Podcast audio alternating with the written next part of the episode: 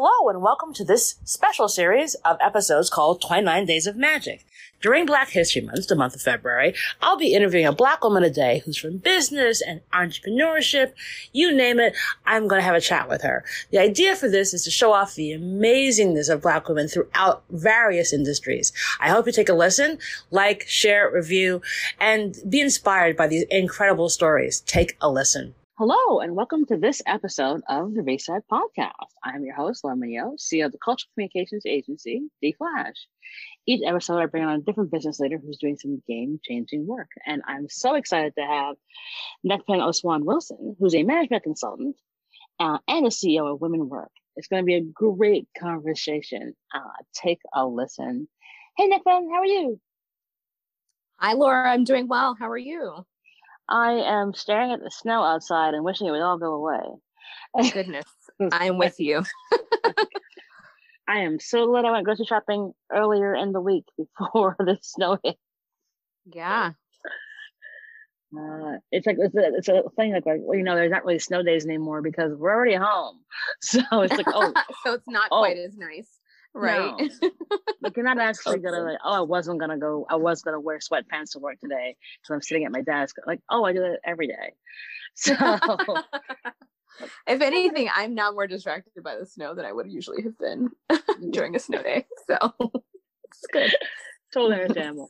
So even though we're stuck inside during this annoying snow day the podcast remains the same and the first question remains the same. So Nekpen, what was your first job Oh my God, Laura, my first job, you won't believe this. Um, I was um, uh, an RA in my undergraduate institution at Baylor University in oh, Central oh Texas.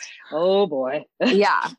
you saw so some never, things. I saw a lot of things and I was in an all women's dorm, part of the honors college. So it was particularly unique uh, group of us, women.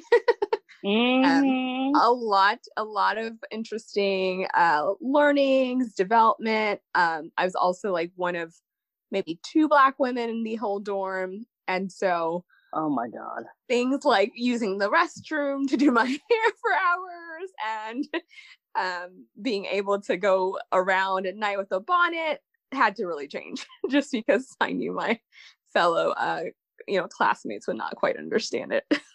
You, you knew your environment. Oh my god. So oh, was that for a year or was that for a semester? I did that for like... three years oh uh, which is my interesting god. right? Um one it was really about i think serving community and growing as a leader. I'll tell you there's nothing quite like being in a relational role like that um where you have to support people and sort of use your um, relationship influence to get stuff done, right? Um, and build community. So I think everything I learned as an organizer started there for sure.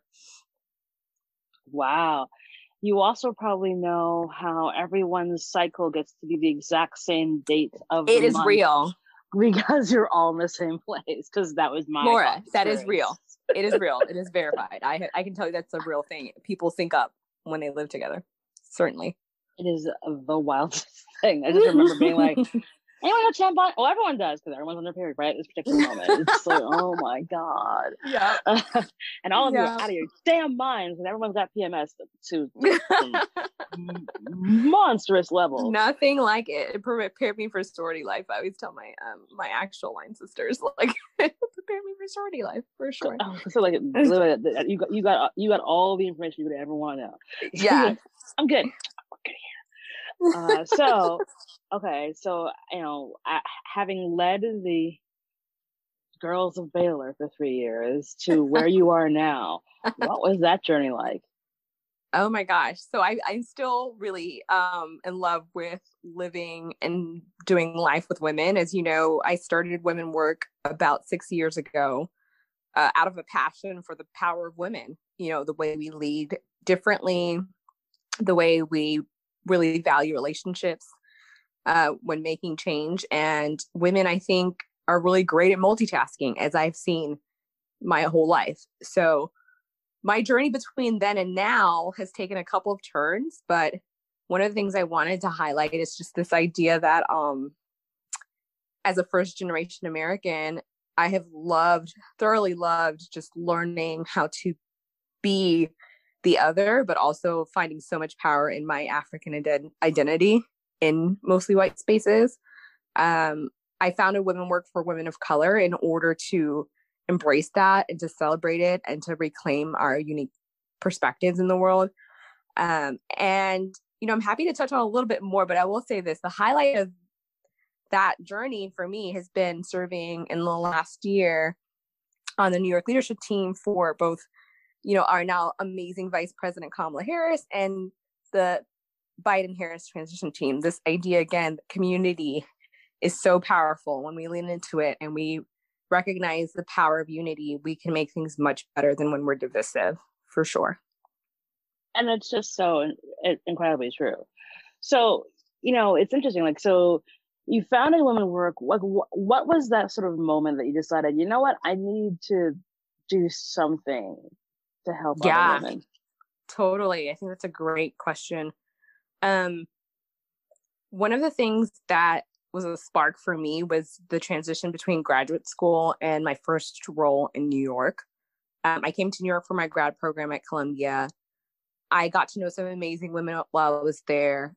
And particularly for the women of color in my network, we felt we were kind of ill prepared for some of the um, meritless conversations that can happen when people are getting hired. Things oh. that are simply personal and informant informal connections over like actual performance or preparedness not to say that our colleagues you know who were also getting you know great roles and great offers were not intelligent i think it just seemed like for them it came a little easier and i wasn't did. quite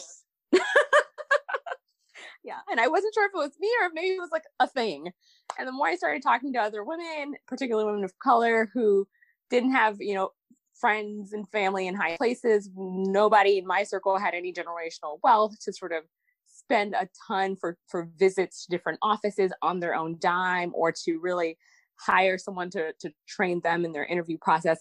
We started noticing how structurally it was not the same playing field and we needed to galvanize our power by leaning into more mentorship and sponsorship in our networks.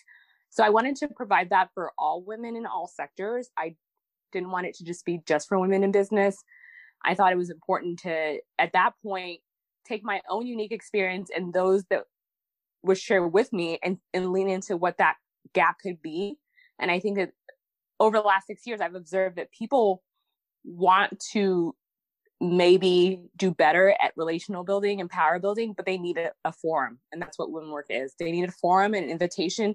They maybe need someone else to create the room and the space and it makes it that much easier for women to be collaborative and to think more strategically about our power and that's what Women Werk offers um, and so it's been really fun to be learning and growing as a nonprofit leader on how to create those programs in those spaces awesome and you know it's funny like you you you gently glossed over like some of the differences of what it's like for us oftentimes when we're going through these these uh these positions. But i do think you know in the spirit of helping people understand that like it's just weird.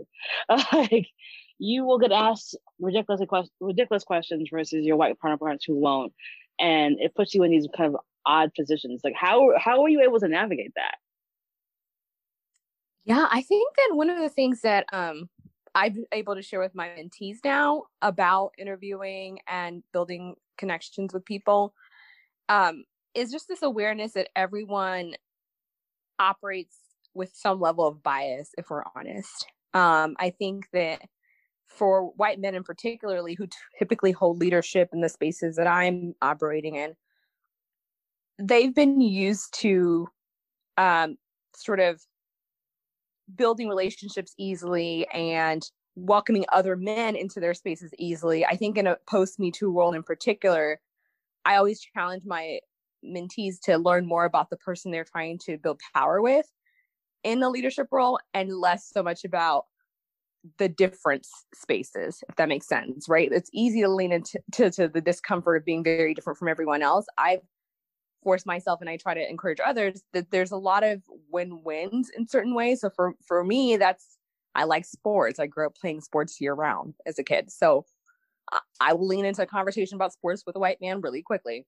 Mm-hmm. Um, you know what I mean? Just to find that commonality. And I think then you be into a lot of space to be able to have difficult conversations. I was on a conference, um, you know, Zoom last night talking about pr- Black professionalism and building Black power in the workplace.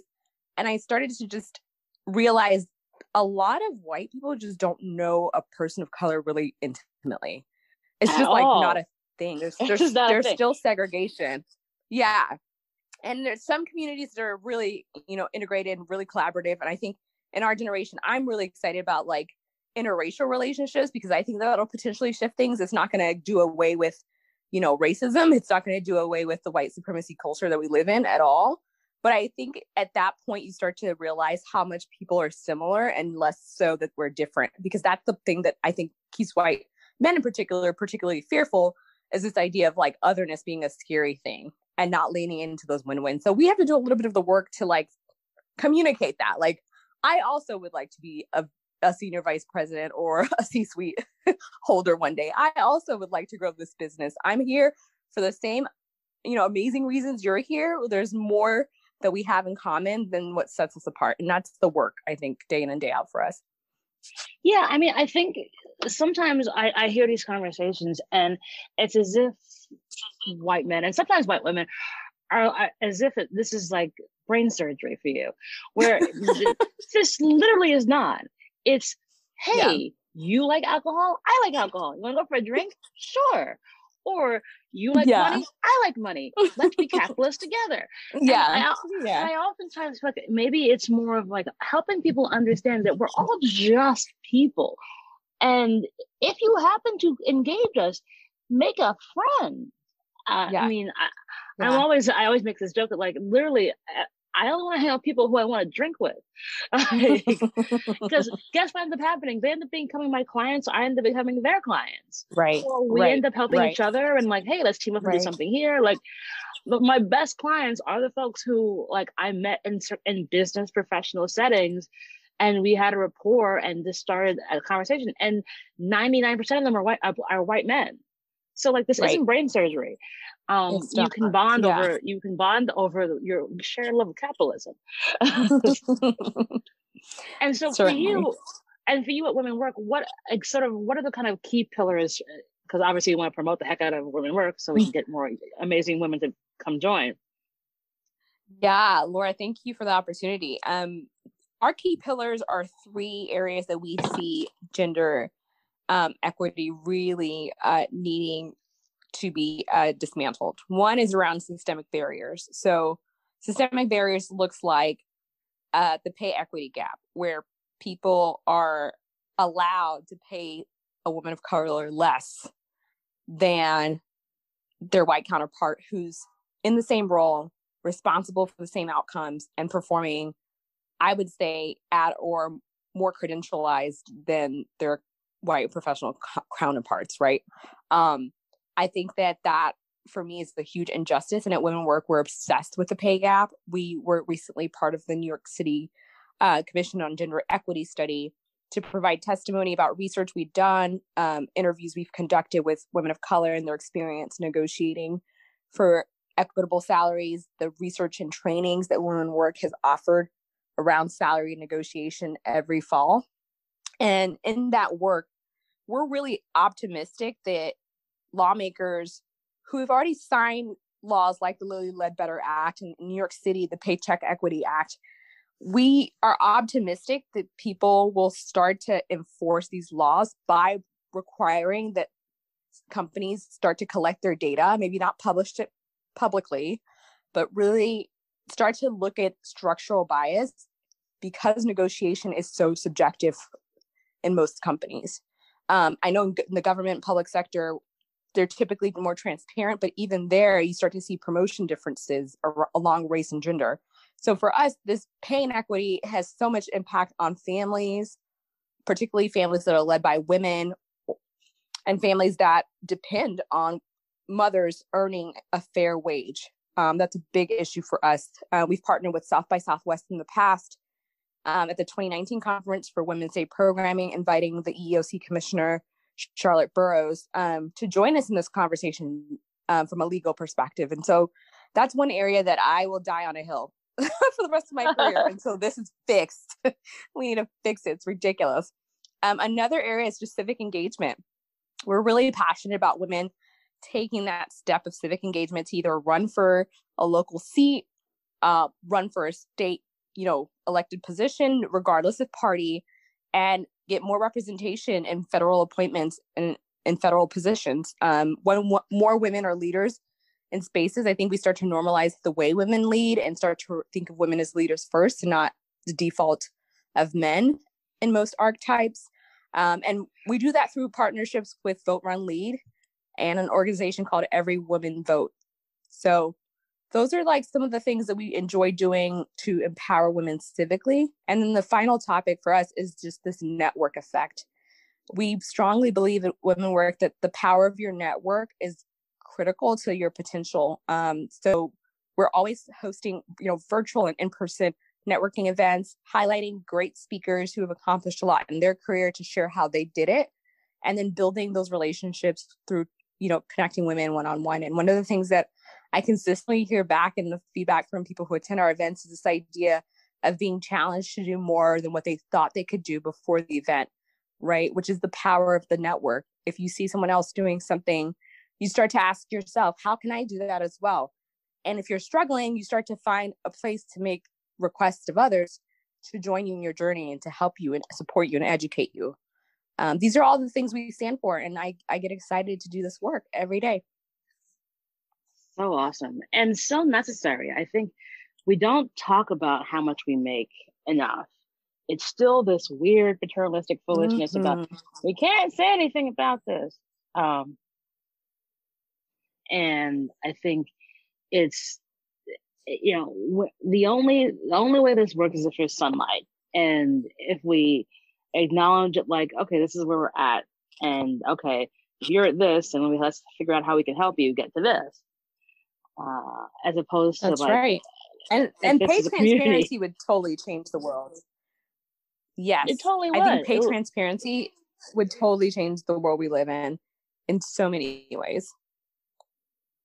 And it would give people, you know, this. I think there's a lot of honesty around that, where it's like, also, here's what else you can do. If you're making two hundred thousand dollars a year, you can become an angel investor. Did you know that? Like, there's all this stuff that, like, because it's all so cl- closely kept to the vest, the opportunities for growth and for you know laying the groundwork for generational wealth just doesn't happen because we have this sort of weird, I can't share anything with anybody um, bucket. And you know, I, I, hope that the work you guys are continuing to do to help you know, rip open those doors of transparency.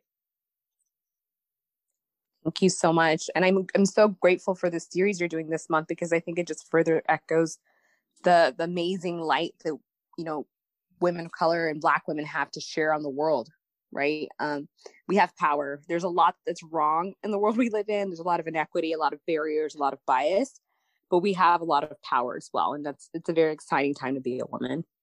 Yeah it's a it's an amazing time to be a black woman we're so excited to have Soho Works as the sponsor for the 29 Days of Magic campaign. You know, they're designed by Soho House and their workspaces to help creative thinkers, businesses small and large, connect, collaborate, and grow. And it's where I'm recording all the episodes of 29 Days of Magic. It's a safe, wonderful and collaborative experience. Uh, I'm currently in the Brooklyn location, but they have locations, one else in New York City in the Meatpacking District, one in LA, five in the UK, and they give you that kind of home away from home feeling with all the tools, technology, equipment to help you do your best work. Uh, like I said, it's an amazing location, feel safe. I've, you know, been able to meet some really awesome people, which haven't been able to do a lot because of the fact of COVID. So it's been a wonderful experience being able to re- record here and help build community. So if you want to find out more information about it, please go to sohoworks.com to get more information and tell them I sent you. And now back to the show. So speaking of, you know, time to be a black woman, can you talk about a time when you had a challenge, work or professional or personally, where you're like, I am never going to see this through. And then you did. Oh goodness, yeah. I mean, um, other than yesterday, right during the storm. um, a time where I've uh, definitely felt like um, I couldn't see the the light at the end of the tunnel was. Uh, I'll be honest. When I worked uh, for President Obama's campaign in 2012. Um, wow. I had moved, yeah, I had moved my life to Tampa, Florida, to become the data deputy for uh, the Obama for America campaign, and um, I did that when I was a little bit tired of the role I had here in New York. Um, two, I just felt there was so much at stake for our country in his reelection. Um, so I moved to Tampa and started working um, at our campaign offices. I would my job was really reporting to the national team, so I wasn't on calls with like Jim Messina and David Axelrod to talk about like our data strategy.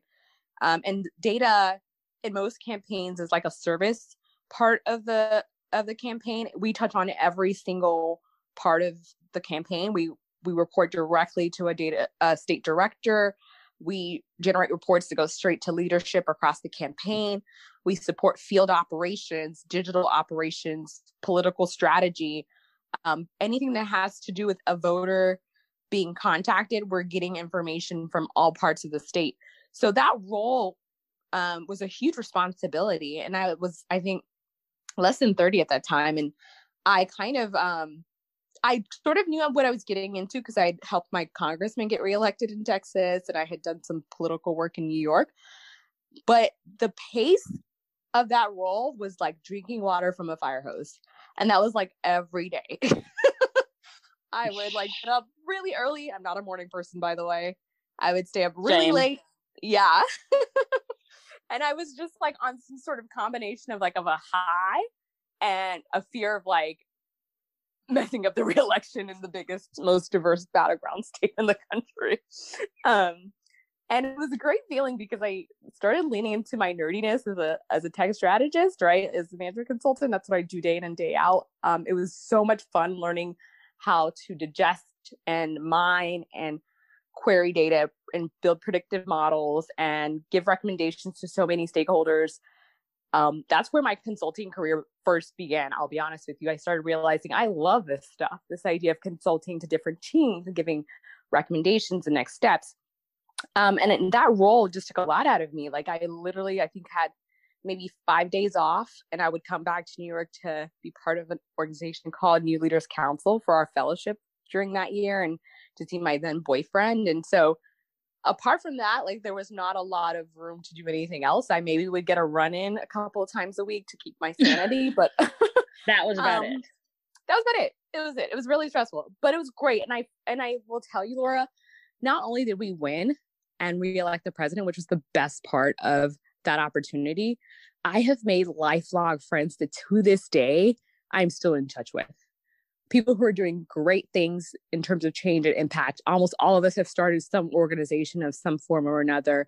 We are still building the movement, you know, through the Democratic Party, and that work, um, I think, set the stage for the the youth swamp of our party. Whereas in the past, power was really with older, richer voters. Let's be honest. And so I, I think at that point we were more progressive we were younger in our representation of what it means to be a leader making big decisions on a campaign.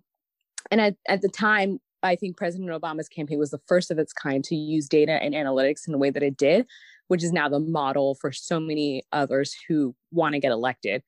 So that was really cool. And it was, as I said, in the middle of it, I was like, I'm not going to make it to election day. I'm not going to. I'm going to die here. I'm not going to see the fruit of my labor because I'm going to be burnt out. I'm going to like not be able to sustain my wellness, but I did. And looking back on it, I would not have taken a single day back. It was totally worth it. Well, it's true. It's like when you're in it, you're like, oh my God, oh my God, oh my God. And then you're out of it, you're like, oh, okay. I'm stronger than I thought I was. Yeah, exactly. That's really what you're I learned. More resilient. You end up. Yes. That's the thing. That's that's the thing. I always. That's why I, I always ask this question because it's we for, we forget how resilient we are because we're just go go go go go go go, and then we take a moment to remark upon the the stuff that you've been through, and you're like, oh, there's no way I'm gonna achieve my way through this, and then you and then you get through it, and then a couple years later you look back like, oh, okay. Yeah. And I grew so much. Yeah. I learned so much about myself, about management, about people. Like, um, I'm really glad that I survived it. Us too. and so, kind of thinking on, on, a kind of a similar market on uh, lines, um, what do you think you'd tell 25 year old you? Oh my gosh. So that's a great question. 25 year old me was a little bit um, obsessed with marriage in a way that, if I'm honest with you, until I turned the curve until like 27, I was like, I don't really want that. Like, why did I like obsess about this so much? Um, I'm Nigerian American. So culturally, you know, you start thinking about marriage after college, right? Because our, our parents tell most Nigerian girls like men don't exist up until you, you get your bachelor's. Sorry. Like stay focused on your schoolwork, you know. I have heard that from my Nigerian friends. Yes, this is yeah.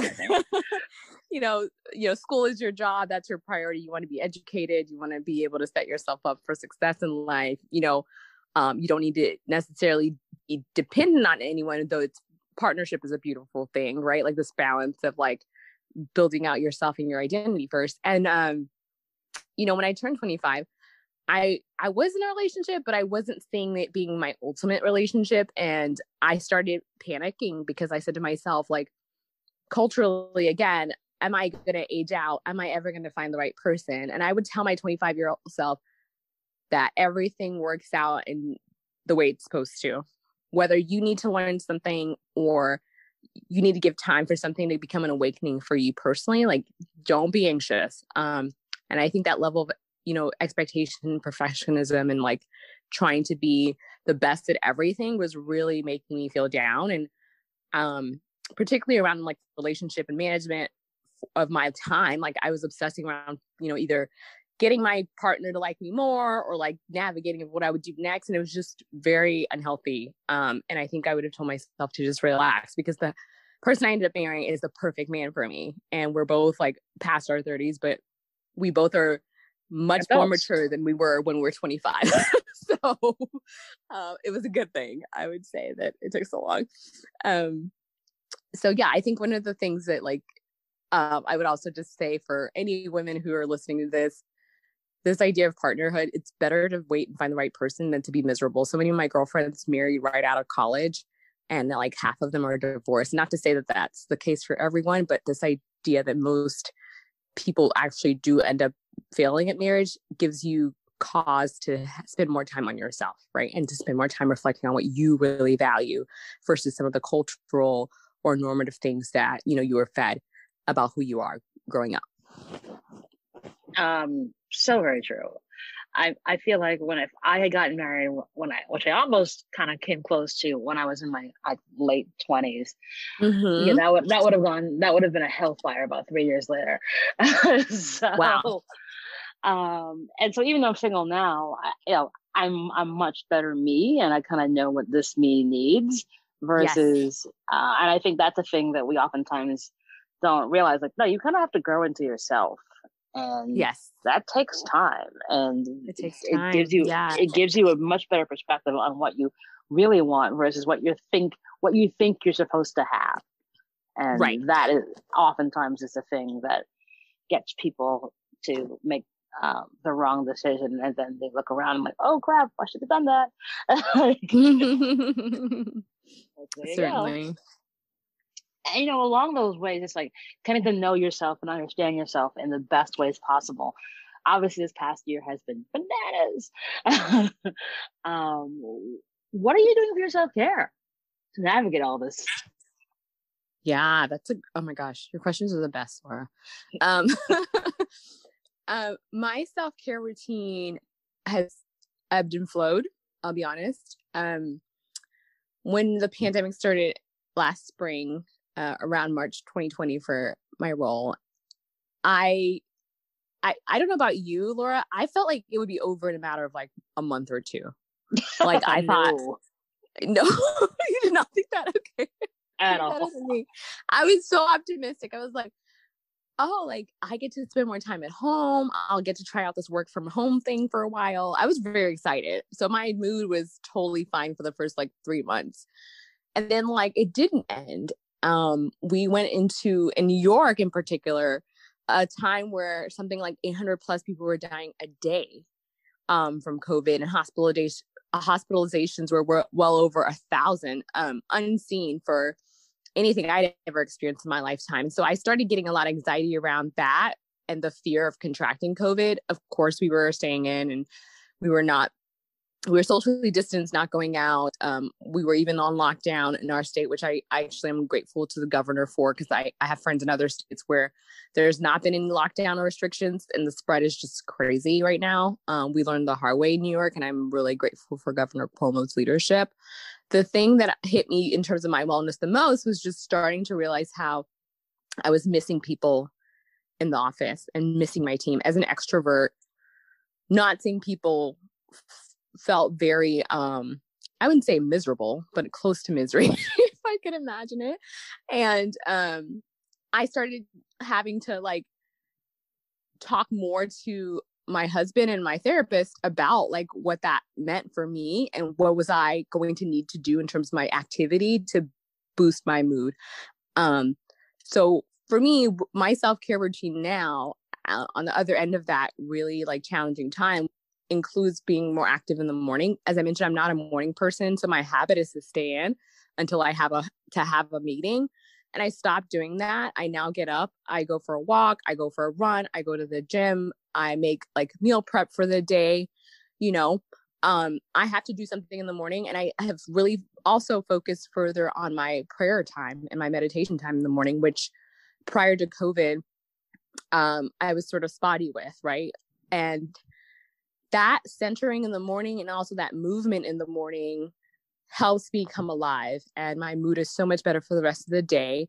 Um, we've also gotten to the habit of zooming with people we love the most instead of just texting and you know doing one off calls so we can see people and like feel as close as possible. So sometimes the virtual happy hour is really the highlight of my week which will sound cheesy to some but um, you know I, I really depend on that. And so um, i'm just trying to be more attentive to myself and then also attentive to my family members. A lot of people, our family, are older. Um, um, we have healthcare workers uh, on both sides of our family. And so checking in on them, sending them care packages has also been a really good way of self care just to show more love and be an expression of my love of people. Um, I didn't realize I was missing that. And so recognizing it and, and changing my habits has really been really good.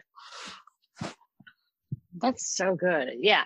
Oh yeah. I I assumed we we would be stuck here for a year once this starts. Wow. I was like, mm.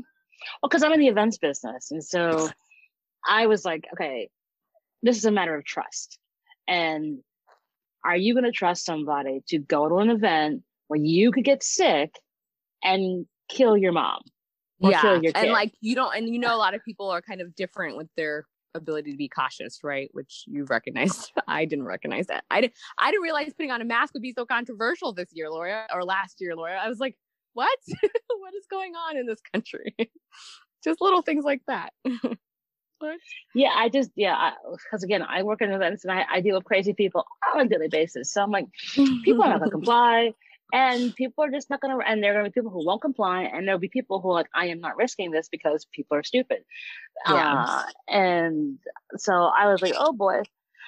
This is going to be weird. And you know it, yeah it went all over the place. And Certainly. everyone kind of had to find their kind of tribe and their group and then those tribes and groups uh, you know definitely evolved over time. Like i remember doing a bunch of zoom happy hours at the beginning then i was like if you make me do a zoom happy hour one more time. Yeah i came on to the happy hours later in the game. Yeah because like you know it's you or you reconnect with folks but like it is like finding your peace throughout this is necessary because I think, you know, people seem to forget that we're living through a pandemic. It is not normal. It's not regular working from home. Like mm-hmm. I'm working from mm-hmm. home because I cannot go to my office. Um, I yeah. cannot travel and get on a plane right. and like, you know, I want to go to Miami this weekend. I can't do that.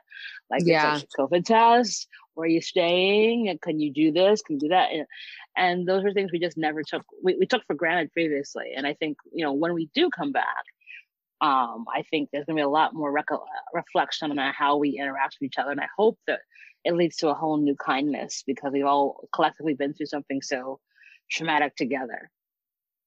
Yeah, totally. I think that that's something I'm hopeful to as well. We'll see each other as more human and be kinder, more gentle with one another, and even in our workplaces. Just maybe, just just time, just maybe, just maybe. um, and so a question for you. So like obviously you got to work on it on the campaign a little bit for our brand new vice president and president. What yeah. was that like? It's sort of being part of a kind of really amazing and just joyous, transformative moment.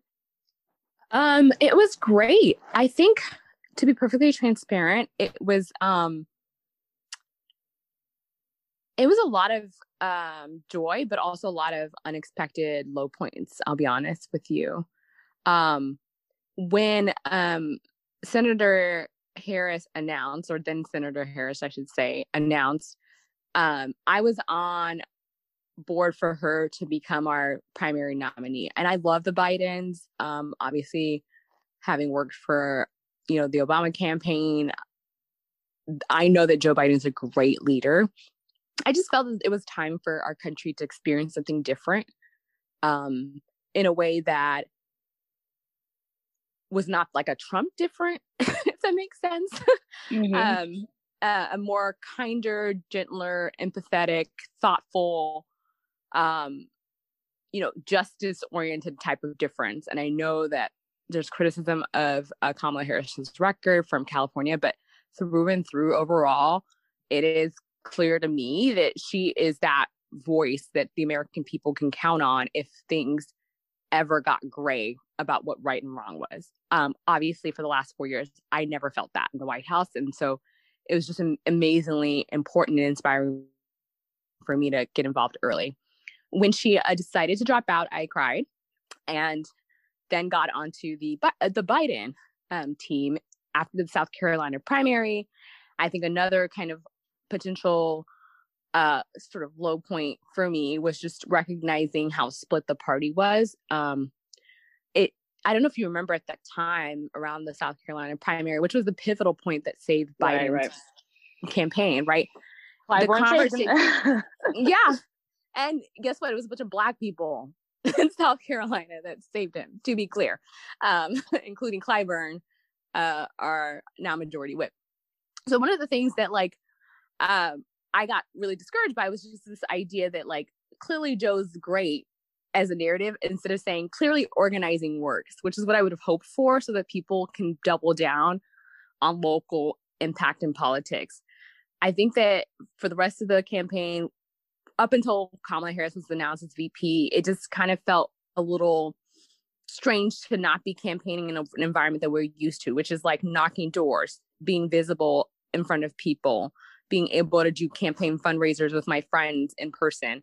Everything we did was, you know, remote, socially distanced, and just a very different campaign cycle than any other. And so I missed that energy, but was still obviously committed to this idea that we could not allow Trump to win.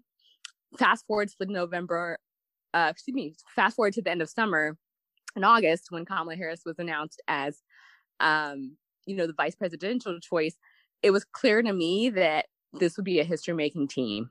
Um, I kind of doubled down on my love for Joe Biden after that. And mm-hmm. um, I remember this because my husband and I were doing our mini moon after we had gotten married um, that weekend.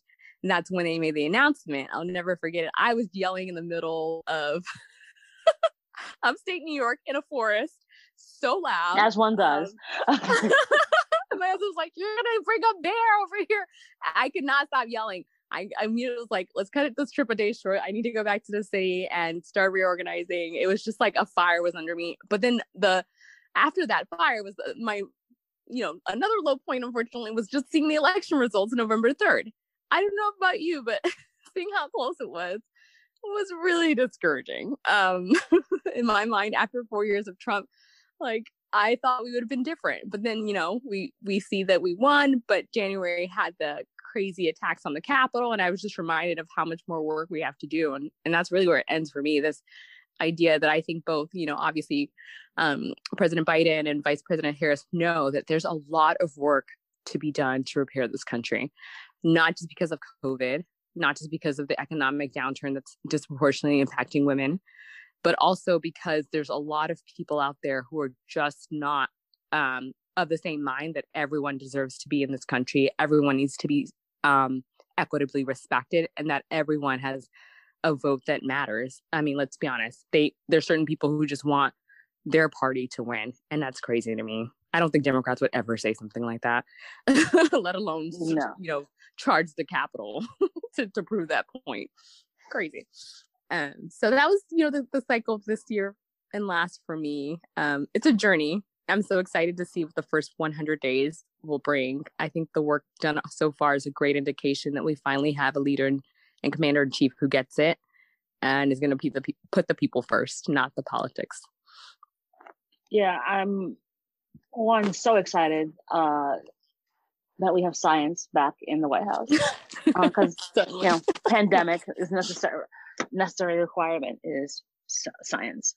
Um, and we also have empathy and just but also sheer joy. I think the thing i, I love about our wonderful new vice president is that you know i think many times in business oftentimes we're told why you, you're not supposed to smile? Yeah. Like yeah or have joy right like this seriousness don't yeah mm-hmm. stone cold face and like mm-hmm. um and not and not have joy for what you're doing and not have happiness like that's the only way you can be if you're icy cold bitch and mm-hmm. she is now the second most powerful woman she's the most powerful woman in america and she's most um second and highest most powerful person in the country um and she does it with joy and laughter and uh and when she's serious you know her looks will cut a bitch yeah. Like, mm-hmm. like it doesn't it doesn't it doesn't discount that. So i hope that that's a thing that a lot of young women especially see that like you don't have to renounce the like the fun and good parts of who you are to be right. successful. You can still be a nice good person who likes a good laugh um and but also be serious when you need to be. Like you that there is nuance there and you can you, you can actually use it. Um, yeah. so i'm excited for what the future holds for them all. Me too. And, and can i tell you one more thing that was a highlight for, for me in terms of the transformation? I think um you know as i mentioned earlier i i'm an aka and oh, our boy. sorority i think sorry. I'm gonna take this moment. Go for it. Um, our sorority was you know instrumental in her win. I mean not only in organizing you know, black women because we are the backbone of the Democratic Party. Let's be honest. Black women are the most yep. reliable voting base. We give the We're most, we volunteer ever. the most, right? And so being able to show that through her election and galvanize, you know, all AKAs, all Divine Nine organizations, if I'm honest with you, in terms of the the political and the social and, and the financial capital we have, was really beautiful to watch. I think that this was the first time we had had such a candidate who I think Obama was inspiring in terms of hope and change and pushing barriers of what we thought was possible for Black leadership. But I think uh, Kamala Harris does a lot of community building in her interactions with Black communities. She's she's present. She's she's very persuasive. Um, she knows her stuff, but she, like you said, has the joy and the um, camaraderie and the sense of community that I think we maybe might not have had a chance to see because Obama had to be perfect for white mm-hmm. people in, in, his his tenure. Uh, she she leads differently, and it's beautiful. I really appreciate it. Yeah, I mean, it, I think that's a, fun, really awesome part about it is that like she does not give a damn if she's wearing her chucks or she's wearing her tims or whether she's wearing her heels or a Pyer Moss coat. Like, yes. like, and I think you know that's a a new sensibility that I get, especially for Black women, that you don't often see because again, we have to be perfect right. Like, n- n- you know straight hair perfect coiffed and nary a move out of place. And she's just like yeah no that's not what we're gonna do here. I'm gonna do my little happy dance in the rain. I'm not, gonna, I'm not gonna get my hair wet, but I'll just to dance in the rain. Because you know, still, yeah, still black woman. Um, but, yep. um, but I think you know it is it is refreshing. It's just I think the level I, it's been so toxic and gross for four years Mm-hmm. And so it's it's such like a great palate cleanser to just to kind of see the the joy that comes from her. And then she has a husband who loves her, which I think is a whole other conversation around like, you know, loving black women and letting them shine and, yes. and what that means and not to having feeling like threatened by that or somehow trying to force a small, you know, female narrative um at all, which is beautiful. So beautiful. Yeah. Uh, it, it's it's a delight to see. It's a live question for you. Do you have mm-hmm. a give and or an ask of the audience? So this can be anything from here's a great book I read, or um, I wish for everyone to take some time to meditate. It can be anything you want, and you can yeah. do one or both. Okay, sure. Um, I have um, a give and an ask. So my give for your community is um, that for the first time, we're offering free membership for Women Werk. Um, so if you go to womenwerk.com, you'll see on our homepage on the landing site the opportunity to join our community for free for the first time and to receive our monthly newsletter of events and opportunities. I think that, you know, any woman that's listening to this call, if you're not already actively part of a, a community and a tribe of women, Women Werk is a great place to start. And if you are, add us to your amazing Rolodex of communities as well, because this is an amazing time to really lean on each other and grow stronger together. So we're offering that now at womenwerk.com. So that's women plural work with an E.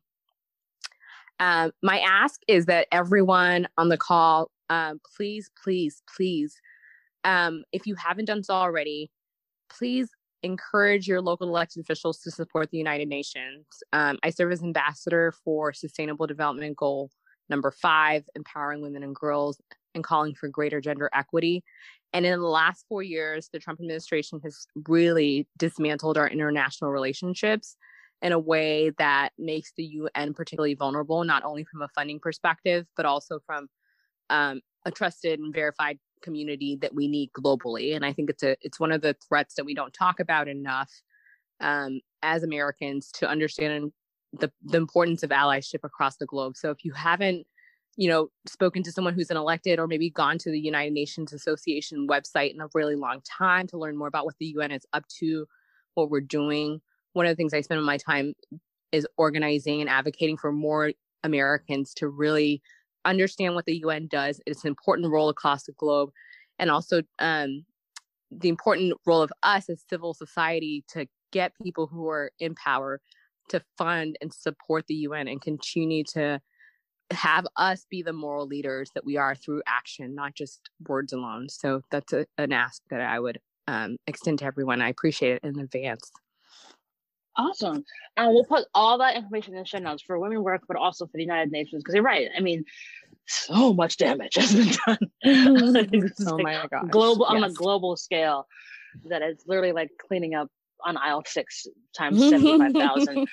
uh, and yeah. Uh, educating women and girls is so very important around the world because when women are be- rise up, the better it is for everyone. Um, we yes. all, every study on earth can tell you that.